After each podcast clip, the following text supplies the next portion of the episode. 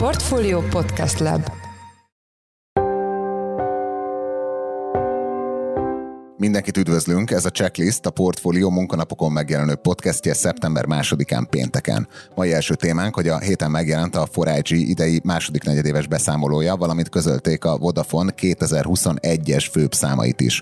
Utóbbi cég eredménye zsinórban másodszor lett negatív, egyebek mellett emiatt is felmerül a kérdés, juthat-e még a Vodafone felvásárlása a 4IG szempontjából rossz emlékű T-Systems deal sorsára. Ott is azt gondoltuk, hogy az már az, az gyakorlatilag le van zsírozva, és egyenesben van, tehát csak egy formalitás a tranzakciónak a lezárása, és aztán végül nem sikerült ugye megvásárolni a T-Systems-et, tehát ilyen alapon azért itt is lehet egy kis óvatosság, de alapvetően én azt látom, hogy akkor az elszántság a vevői oldalról, hogy hát valami nagyon-nagyon durva dolognak kellene kiderülnie a Vodafone Magyarországról, hogy ez a dílet ne jöjjön létre. A műsor vendége volt Nagy Viktor, a portfólió részvényrovatának vezető elemzője, akivel a két cég elmúlt időszakbeli teljesítménye és persze a felvásárlás kilátása is szóba kerül kerültek. Mai másik témánk, hogy a Magyar Nemzeti Bank közzétette a hazai bankok és a magyar biztosítók szektor szintű első féléves adatait.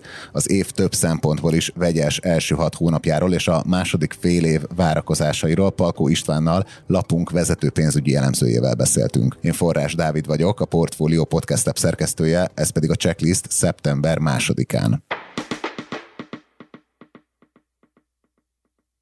A héten megjelent a 4IG idei második negyedéves beszámolója, amely szerint megint csak combos növekedésen van túl a vállalat, de azért van egy nagy csavar a sztoriban. Időközben pedig a cég által hamarosan felvásárolni szándékozott Vodafone Magyarország is közzétette 2021-es eredményeit, amely cég zsinórban második alkalommal lett veszteséges.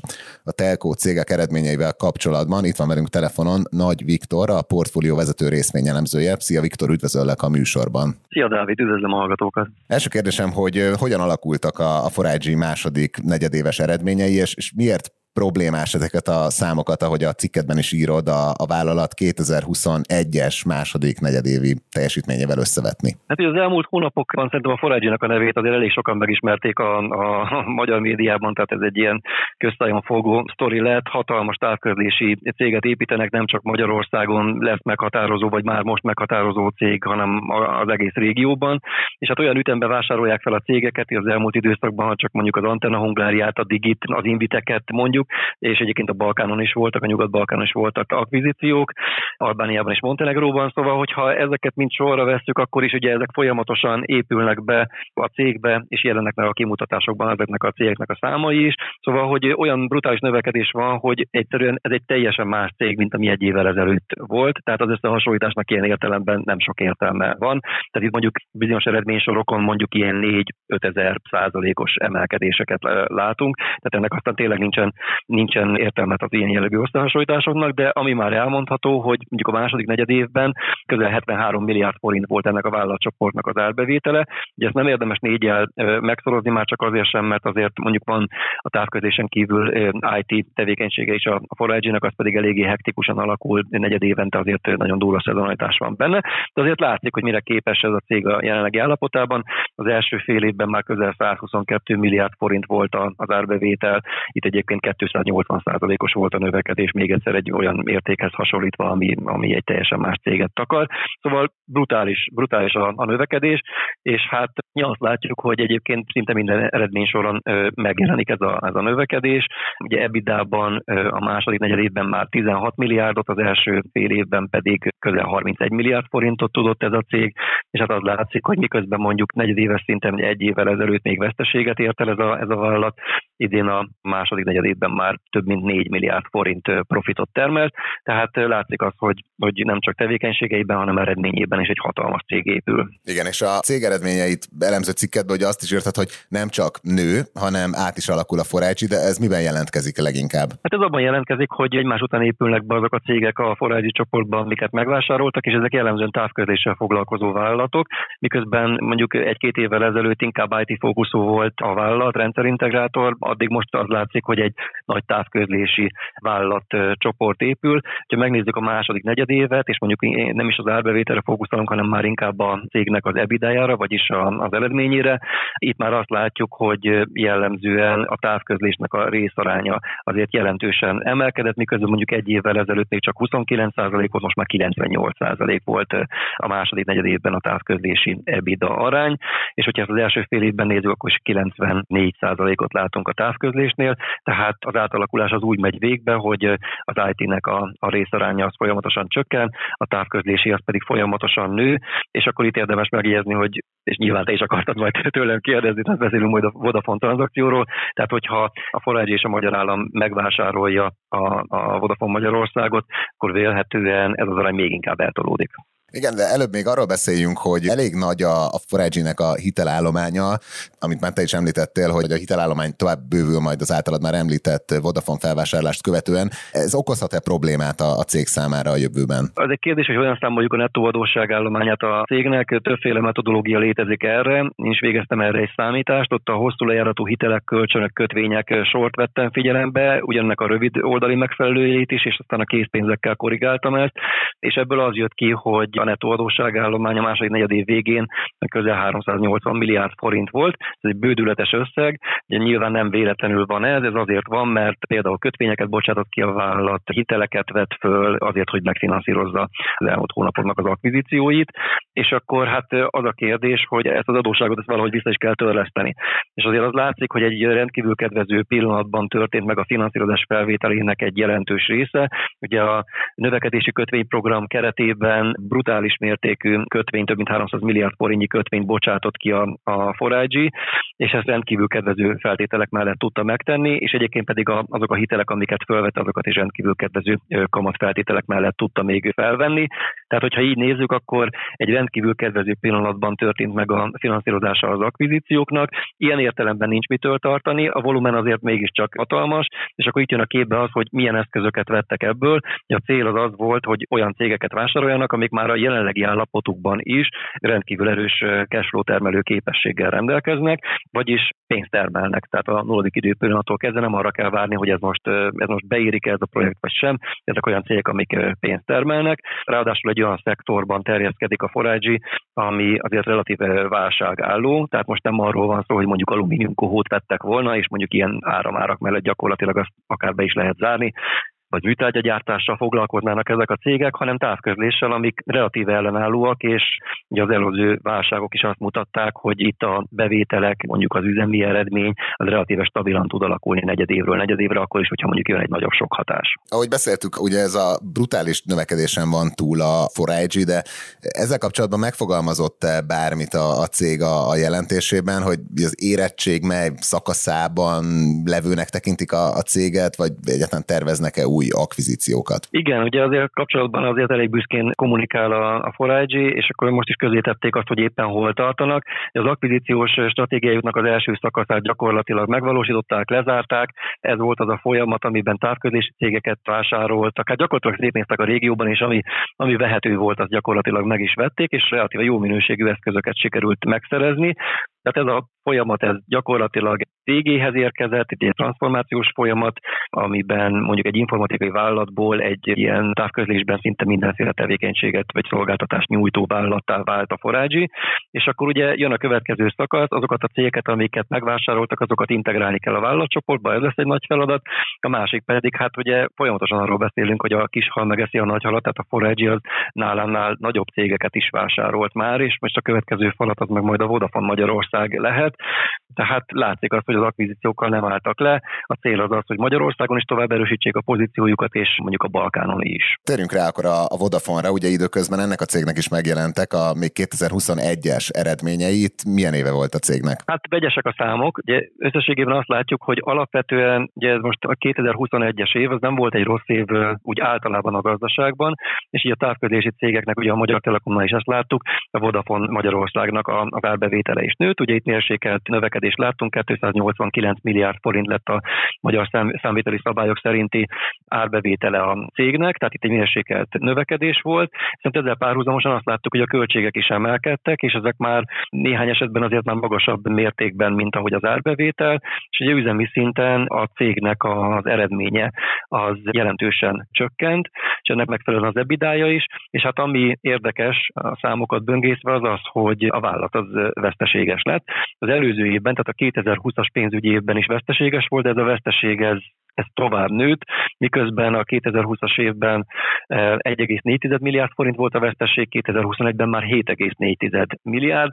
Ugye végignéztük a számokat, 2003 óta van egy adatbázisunk, ebben az időszakban soha nem volt még ekkora vesztesége ennek a cégnek, tehát pont a felvásárlás előtt egy nagyobb veszteségbe futott bele a vállalat, aminek részben oka a költségeknek az emelkedése, és azt is láttuk, hogy pénzügyi soron is volt egy növekedés, vagyis a vállalatnak a finanszírozási terhei is emelkedtek ebben az időszakban, nagy részt ennek tudható be az, hogy mínuszos lett az eredmény. A Vodafonnal foglalkozó elemzésedben azt írtad, hogy azt a 93 milliárd forintos ebiddát, ami alapján a Forage és az állam a tervek szerint ugye megvásárolja a céget, azt nem sikerült reprodukálnod. Ennek mi lehet az oka? Hát ez egy nagyon kényes kérdés, mert ami nekünk kijött, az lényegesen alacsonyabb, mint amit a cég kommunikált, amit mi számoltunk, és ami a kimutatásokból, tehát a magyar számviteli szabályok szerinti kimutatásokból adódik, az 61 milliárd forint, miközben a cég meg, ugye, amit te is mondtál, 93 milliárd forintot kommunikált. A kettő között a különbség az az, hogy a 93 milliárd forint az a nemzetközi pénzügyi szabványok szerint számolt eredmény, amit meg viszámolunk, és amit mi látunk, az pedig a magyar szerinti.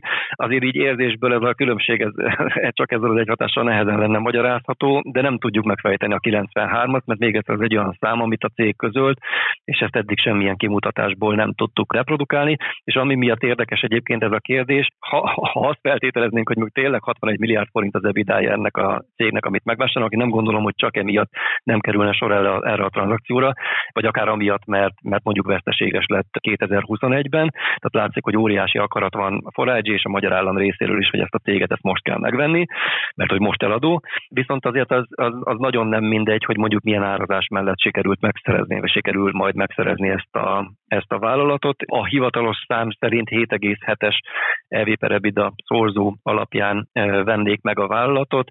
Ez egy iparági mutatószám, ami alapján mondjuk rangsorolhatjuk a tranzakciókat, vagy akár a tőzsdén lévő cégeket is. Ez alapján nem lenne kirívóan drága, viszont hogyha ez az EBITDA ez nem stimmelne, és még egyszer nincs okunk fellétezni, ezt csak hogy nem tudjuk reprodukálni ezt az értéket, hogyha ennél sokkal alacsonyabb lenne, akkor viszont tényleg az lenne a helyzet, hogy akkor lényegesen magasabb árazás mellett menne el a, a cég, ami viszont már azért felvet, felvet kérdéseket. És van olyan körülmény, ami alapján még változhatna ez a felvásárlási ár. Ugye a, a sokak fejében rögzült 715 milliárd forintos árcedőre, az ugye nem is pontosan erre vonatkozik, hanem a, a vállalatértékre, de most a, a következő időszakban még várhatjuk-e azt, hogy módosul az a, az, az összeg, amiért a, amennyire az állam és a Forágyi hozzájuthat a Vodafonehoz? Ugye ez az összeg ez nincsen kőbevésve, az átvilágítási folyamat az most fog elkezdődni, tehát valójában a Forágyinek a szakembere is most fognak majd belátni a Vodafone Magyarország számaiba. Azért kívülről nagyon sok információ látszott a cégről, a vállalat is azért rendszeresen közzétett beszámolókat, és hát azért azt is tudjuk, hogy, hogy a Vodafone-nál évekig az igazgató helyettesi pozícióban dolgozó Király István lesz a Forágyi csoport távközlési üzletágának a vezetője. Tehát egy olyan szakember dolgozik a Forágyinél, aki azért szerintem egész sokat tud a, a Vodafone-ról, még hogyha ez a tudás lehet, hogy nem is mondjuk az elmúlt egy-két évből származik, de hogy összességében volt már információ, ennek ellenére az átvilágítási folyamat mindig járhat azzal a hatással, hogy a vevő újabb információkhoz jut, és ennek fényében módosulhat a, a, a vételár. Ez az egyik tényező, a másik pedig a, hát ugye 1,8 milliárd euróról beszélünk, tehát akár a forint árfolyamnak a változása is befolyásolhatja a végső árat. De akkor egy olyan típusú fejleményre igazából nem számít a piac, ami mondjuk a T-Systemsnél fordult elő.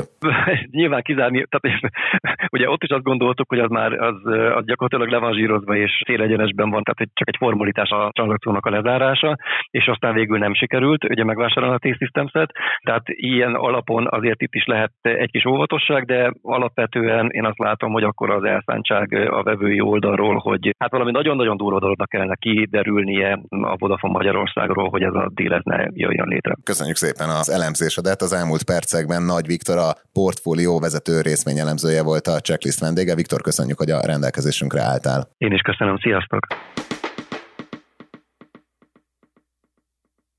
Magyar Nemzeti Bank közzétette a bankszektor és a biztosítók első féléves eredményeit. A bankok a történelmi mértékű különadó ellenére nyereségesek tudtak maradni, a biztosítóknál viszont vegyes a kép, a díjbevételek szépen híztak, a nem életbiztosítások viszont a második negyed évben veszteséget mutattak. A témával kapcsolatban itt van velünk Palkó István, a portfólió vezető pénzügyi elemzője. Szia István, üdvözöllek a checklistben. Szia, köszöntöm a hallgatókat. Első kérdésem, hogy topline szinten milyen képet mutat a bankszektor, milyen dinamikák jellemezték az első fél évet? Topline alatt ugye a bevételeket értjük, ezek szépen emelkedtek a, az első fél évben a magyar bankszektorban, mégpedig azért, mert emelkedett a kamatkörnyezet, és a bankok üzleti aktivitása pedig erős volt. Tehát nem látunk itt válságjeleket, egyszerűen arról volt szó, hogy egy monetáris ciklusnak az emelkedő ágán kapaszkodott felfelé a bankszektor, jól kihasználta azt, hogy például a Magyar Nemzeti Bank most már két számjegyű kamatokat fizet a nála elhelyezett betétre. Hát az első fél évben ez még nem teljesen volt két számjegyű, de hát jóval magasabb volt, mint egy évvel korábban. Ennek megfelelően például a bankszektornak a nettó kamat bevételei, ugye ez a legfontosabb bevételi tétel a, a bankoknál, az első fél év egészében 41%-kal emelkedtek, a második négy évben pedig ezen belül 49%-kal, tehát látszik egy erősödés a bevételeken belül. Más kérdés egyébként, hogy más tételekben viszont az állam ennek egy részét elvonta. Igen, és mi van a díjbevételekkel, amik így jól mutatják az üzleti aktivitást? Igen, hogy ténylegesen mennyire tranzaktálnak az ügyfelek, mennyire aktívak, azt a díjbevételek jobban mutatják, hiszen ezt a kamatkörnyezet kevésbé befolyásolja. Az első fél évben 16%-kal emelkedtek még a, a díjbevételek, ezen belül azonban a második negyedében már csak 12%-kal. Hangsúlyozom, hogy ezek nem konszolidált számok. Igen, erről majd kérdeznélek egy kicsit később, és ugye ezt már a felvezetőben is említettem, hogy nyereséges volt a bankszektor, de itt milyen számokat láttunk? Nyereséges volt, de ez a nyereség ez összetöpörödött a másik negyed évben. Az első fél évben még 200 milliárd forint fölött volt a bankszektornak a nyeresége, belföldi nyereségről beszélek. Ezen belül azonban a másik negyed év már csak 33 milliárd forintot hozott. Ennek a csökkenésnek az elsődleges oka a banki különadónak a bevezetése volt, amely a kormányzati kommunikáció szerint 250 milliárd forinttal terhelte a szektort, ami számításunk szerint valamivel kevesebb volt azért ennél. És ugye azt írtad a cikketben, hogy ilyen vihar előtti csend, ami a bankszektort jelenleg jellemzi. Itt milyenek a kilátások az év második felére? Igen, azt is írtam, hogy a banki különadónál erőteljesebb vihar várható. Ugye a második negyed évben számolt el a bankszektor a banki különadónak a teljes egészét. Ehhez képest látható az, hogy még ennek ellenére is nyereséges tudott maradni. Hogy azonban ez így lesz a következő negyedévekben, az erősen kétséges. Ugyanis megismétlődhet az, amit a koronavírus járvány első negyedéveiben láthattunk, illetve a háború kitörésének a első negyedévében, amikor jelentősen megugrott a bankszektornak a kockázati költsége. Ugye miről van szó? Ilyenkor megemelkedik a várható vesztesége a bankszektornak a hiteleken. Ez ténylegesen utólag visszatekintve a járvány ide alatt alig következett be, vagy nem is következett be, részben a moratóriumnak köszönhetően, részben pedig azért, mert ténylegesen nem olyan sok vállalkozás vagy, vagy háztartás dőlt be akkor. Másrészt pedig a háborúnak ugye a kimenetelét még nem látjuk, ugyanakkor szaporodnak az új kihívások, elsősorban az energiaválságra gondolok, amely hát ugye halljuk nap mint nap, hogy hány vállalkozás húzza le a rolót ennek következtében.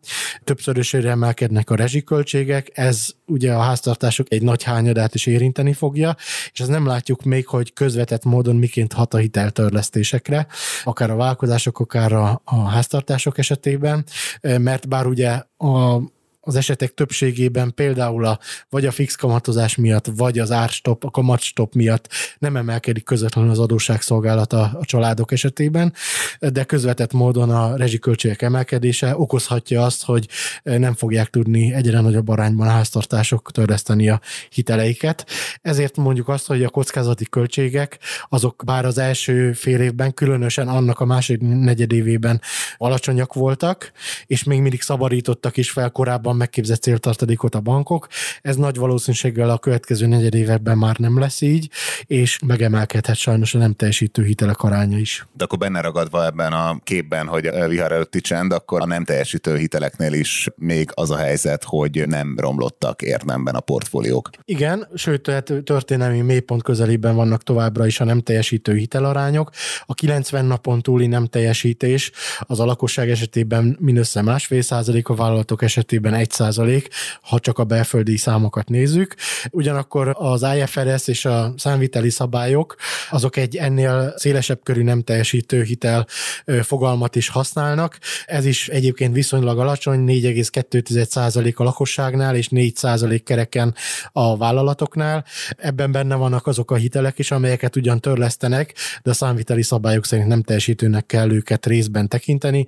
Például ilyenek lehetnek a moratóriumban még mindig benne lévő, de egyébként teljesítésre nem kötelezett hitelek. Már említetted, hogy ezek nem konszolidált eredmények, az eddigi jellemzéseidet viszont jellemzően a negyedéves eredményekről konszolidált adatok alapján írtad. Itt miért történt változás ebben? Igen, vegyesen fogadta a szakma azt, amikor, ha jól emlékszem, 2016 környékén áttért az MNB egy olyan statisztikára, amely igazából a konszolidált számokat mutatta be részletesen és idősorosan. Ez arról szólt, hogy benne vannak például az OTP banknak a külföldi leánybankjai is, vagy azok a követelések, amelyek kifejezetten egy külföldi érdekeltségnél állnak fenn egy bank esetében.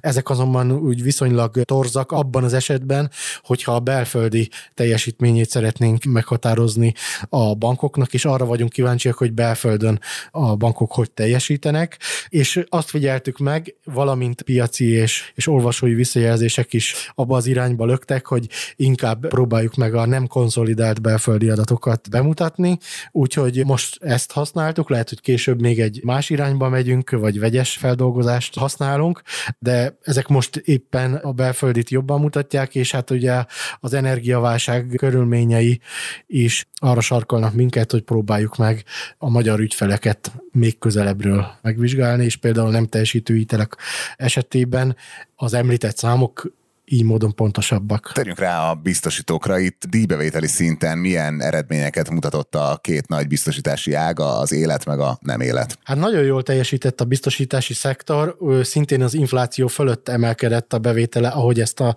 bankszektor esetében is láthattuk. A teljes biztosítási piac díjbevétel az 14,9%-kal magasabb volt az első fél évben, mint egy évvel korábban. Ugye ez néhány százalékponttal magasabb a hivatalosan kimutatott inflációnál, és a második négy évben pedig 20,5%-kal növekedett, tehát ott is a bevételekben egy gyorsulást láthatunk. Az életbiztosítási piac egy kicsivel magasabb növekedést mutatott, mint a piaci átlag, a nem életbiztosítási üzletek pedig egy kicsivel alacsonyabbat. Ugyanakkor az életbiztosítási piac esetében egy kicsi torzítást láthatunk. A növekedés az annak köszönhető itt, hogy a dinamikus növekedés, hogy az egyszeri díjas életbiztosításoknak megugrott nagyon markánsan, a második négy évben 90 kal a díjbevétele. Honnan jött ez a pénz? Igen, ez érdekes. Az előző években azt láthattuk, hogy eseti befizetések növelték a, a piac díjbevételét, és elsősorban nem az egyszeri díjas, hanem a rendszeres díjas biztosításokra fizették be ezt a, az ügyfelek, és úgy tűnik, hogy most valamiért úgymond átmentek az egyszeri díjas biztosításokba a rendszeres felől.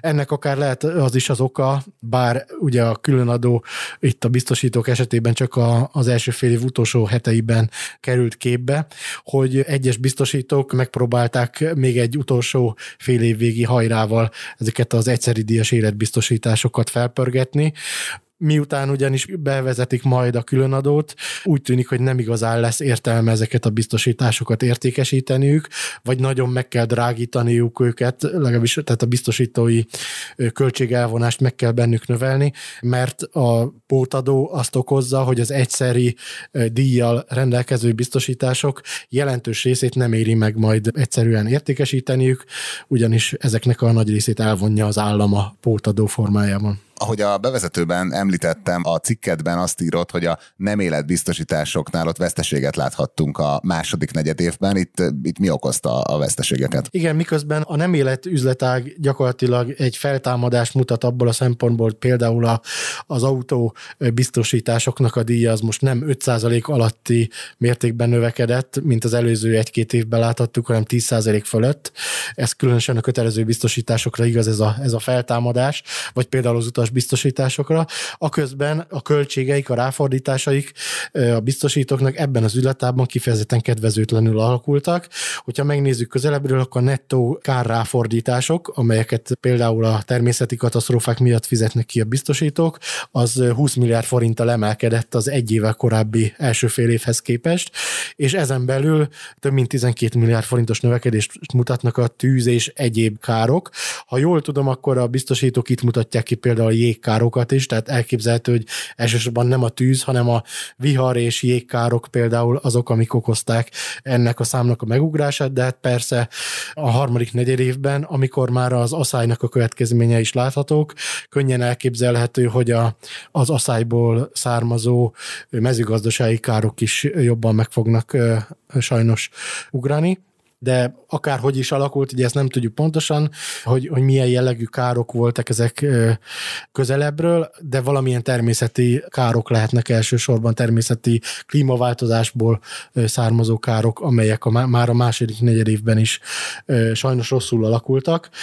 Hát a VR károk valószínűleg még elsősorban, és hát ennek következtében az a biztosítás technikai bevétel, ami lényegében megragadja a biztosítóknak azt a tevékenységét, ami a biztosításhoz közvetlenül kapcsolódik. Ez a, ez a technikai eredmény, ez a második negyed évben az, a nem életbiztosítások esetében negatív volt. Hét év után először fordult elő egyébként ez a nem életbiztosítások esetében, ami annál is inkább húsba vágó vagy fájdalmas a biztosítóknak, mert a biztosítási adó ellenére ez volt az az üzletág, ami az elmúlt években nagyobb nyereséget hozott nekik.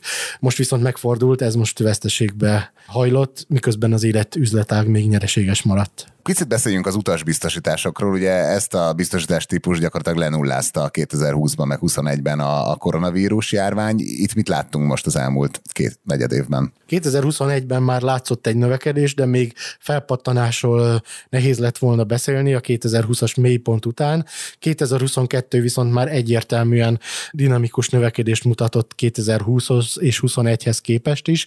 A tavalyihoz képest csak nem háromszor annyi utasbiztosítási díjbevétel bevételt realizáltak a biztosítók az idei második negyedévben. Ugyanakkor ez azért egy nis szegmens, vagy egy, egy, egy nagyon marginális piac a, a, teljes magyar biztosítási piacnak, úgyhogy jelentősen nem hatott a, a, a biztosítási piac díjbevételére, de most már elmondható, hogy a második negyedévben magasabb volt a piacnak az utasbiztosítási díjbevétele, mint 2019-ben az utolsó úgymond békeévben, amikor még a járvány nem hatott erre a szegmensre. A legnagyobb díj bevételt azonban szezonálisan a harmadik negyedév szokta hozni. Ugye nem véletlen, hiszen a július-augusztusi nyaralások erre a negyedévre esnek. Várható, hogy ott már egy akár egy 6 milliárd forintot bőven meghaladó díjbevétele lesz ezen a piacon a biztosítóknak, és ezzel szintén meg fogják tudni haladni a 2019-es harmadik negyedévi rekord díjbevételt. És hogyha a teljes képet nézzük, akkor hogy alakult a biztosítók nyereségessége? Ugye ők is kaptak egy nagy különadót a nyakukba, ezt is elszámolták-e már? Itt mi, milyen számokat látunk? Nagy különbség a bankok és a biztosítók között, hogy a bankok a második negyedévben elszámolták új különadójuknak a teljes évi összegét, vagy legalábbis az általunk ismert bankok ezt megtették. A biztosítóknál tudomásunk szerint ennek az elkönyvelésére nem került még sor. A számok is arra utalnak, hogy ez majd csak a második fél évben lesz aktuális, és a jogszabályok is ezt sugalják, ugyanis a júliustól képződő bevételekre utólag kell a biztosítóknak, ha jól emlékszem, akkor novemberben kell először ilyet befizetniük, tehát míg a bankoknál egy előző évi vagy korábbi mérleg főszegre vetítik a banki különadót, és erre jött rá egy iparűzési adó alapjához hasonló bevételre rávetített banki különadó, addig a biztosítók esetében a folyamatosan képződő jövőbeni díjbevételre vetítik lépcsős módon egyébként lépcsős kulcs meghatározással, egy e, e, elég bonyolult kulcs szisztémával az új különadót, ezért aztán nem is lehet azt pontosan megmondani, hogy egészen pontosan mekkora lesz a biztosítóknak ez a pótadója. A tavalyi évi díjbevétel alapján viszont megbecsültük, és például az Allianz biztosító 12 milliárdot, a Generali 10 milliárdot fizethet, abból a biztosítási különadóból, ami 50 milliárd forintos lesz az idei évben, és várhatóan a jövő évben is.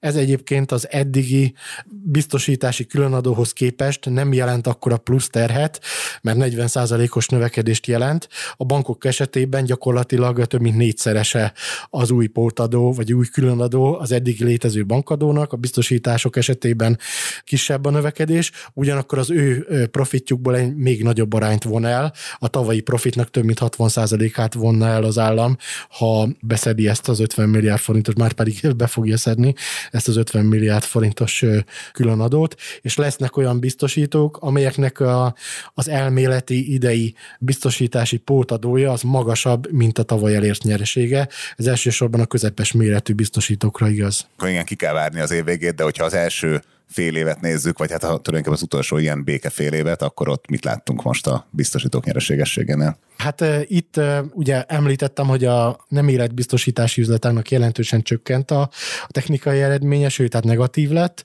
Ennek következtében az első negyedévi 20,3 milliárd forint után 6,3 milliárd forint volt mindössze a biztosítóknak a nyeresége a második negyedévben, tehát összesen 26 milliárd forintot értek el a, a, az első fél évben. Nagy valószínűséggel a második fél évben már veszteségesek lesznek, hiszen a biztosítási adó az gyakorlatilag az elmúlt 12 havi nyereségnek felel meg nagyjából. Ha, ha tavalyit nézzük, akkor annak a 60%-át vonja el az állam, úgyhogy hát azért nehéz negyed évek várnak nem csak a bankokra, hanem a biztosítókra is. Köszönjük szépen az elemzésedet. Az elmúlt percekben Palkó István, a portfólió pénzügy rovatának vezető elemzője volt a checklist vendége. István, köszönjük, hogy a rendelkezésünkre álltál. Én is köszönöm a figyelmet.